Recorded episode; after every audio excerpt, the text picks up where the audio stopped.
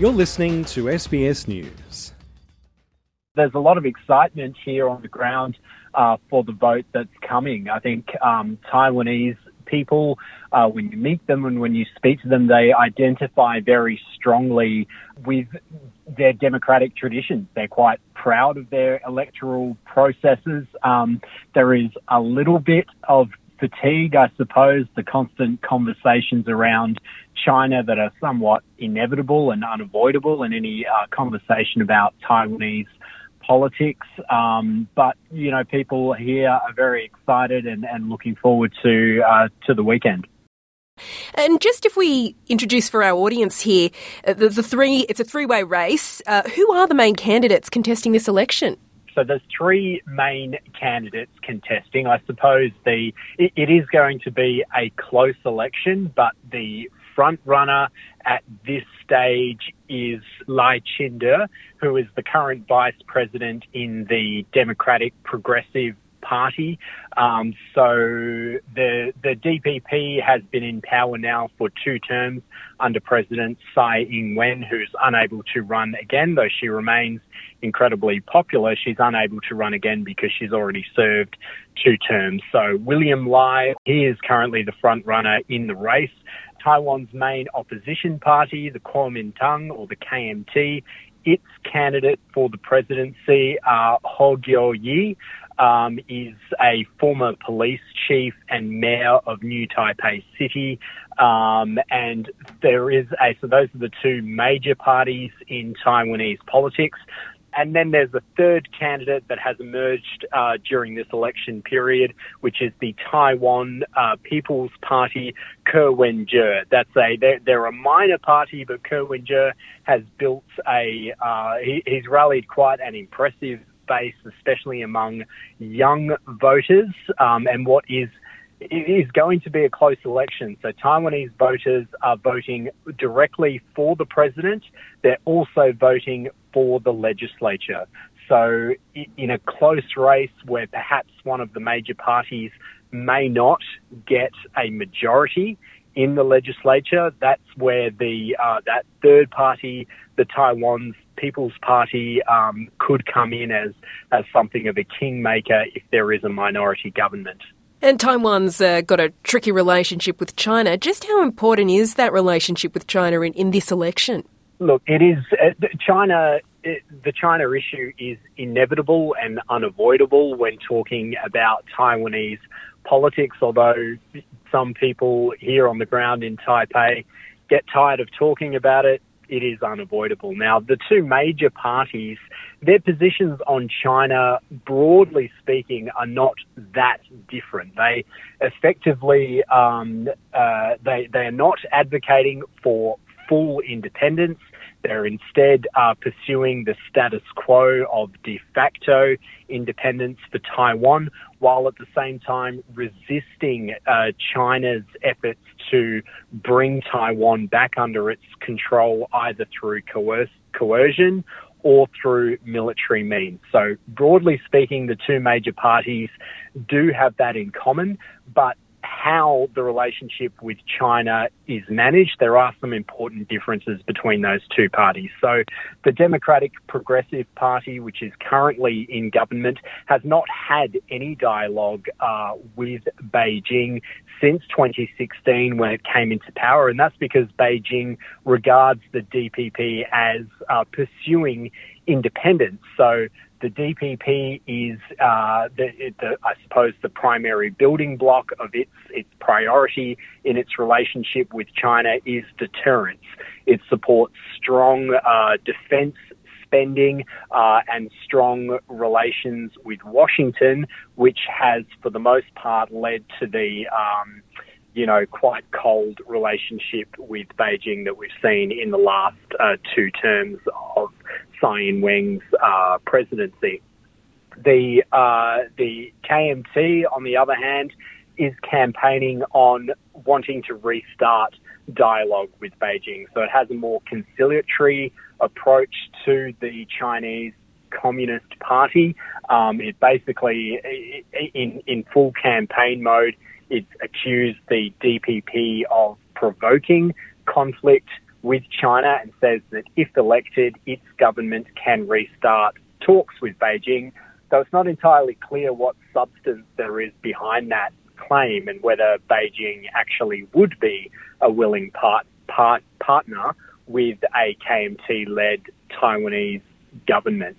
Um, what is clear is if the DPP were to win a third consecutive term, that would be uh, unprecedented in Taiwan's history, and it would represent a rebuke by Taiwanese people of any um, conciliatory approach, any softening in Taiwan's stance towards China.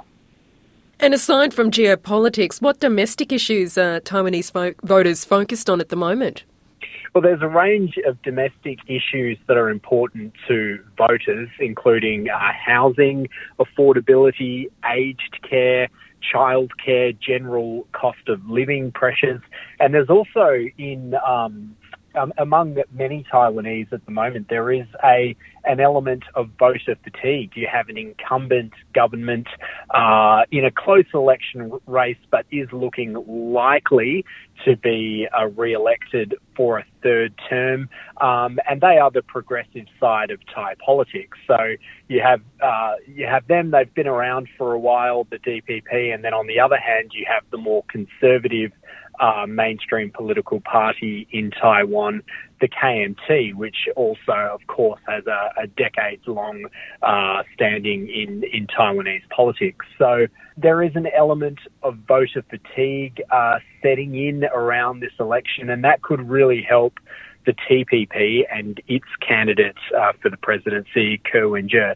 He has uh, rallied young voters in particular who, who particularly feel that uh, fatigue and isolation with um, mainstream uh, major party politics. Um, so it will be interesting to see how how much of the voting uh, population distance themselves from the major parties and perhaps look to support this third uh, party in the election. How is this election being watched by the international community? There's a lot of attention on on this election, and uh, 2024, as we know, is a huge year in geopolitics. We're beginning the year with the election here in Taiwan, and we'll end the year with the election in the United States. And uh, it's it's kind of the election in you could almost reverse know, people around the world are watching the election here in Taiwan, but in Taiwan there's a lot of talk about what the global political landscape is going to look like by the end of the year should Donald Trump be re-elected as president in the United States and what level of support or lack thereof will he give to Taiwan um, or could Taiwan become less of a priority in a Trump administration in 2024 and onwards. So um, there, there is a lot of international interest, of course, in this. If the DPP wins its third term, you can expect that will probably provoke uh, more uh, something of a hostile response from China. We're not sure exactly what that would look like, but you would imagine that relations and cross-strait tensions would continue if the DPP is re-elected. Um, China would, of course, be putting pressure on governments around the world, including Australia, not to give too much uh, support to a DPP led government in Taiwan. And that would probably be largely true, although to a lesser extent, uh, if the KMT or the TPP were to lead Taiwan's next government. So, um, as much as many Taiwanese people might uh, get tired of it, there's huge geopolitical repercussions um, attached to this election. Do we know what happens next after those polls close and the vote counting commences?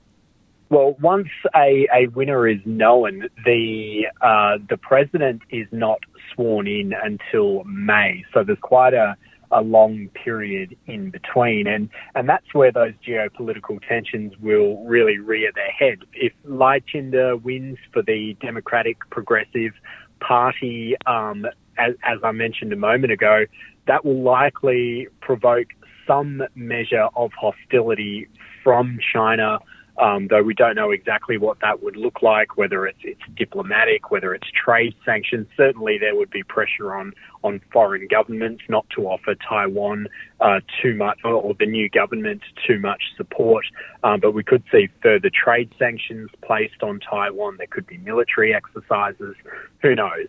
Um, but you would expect that if the DPP were to win in those months between the election and the new president being sworn in, uh, there will be a lot of pressure from China. And the pressure will be to set the tone for the new government, um, for the new president to perhaps be conciliatory towards China when delivering their maiden speech in May. Um, but really, it will be about uh, you can expect China to apply pressure to set tone for what relations with the new government will look like. Bye.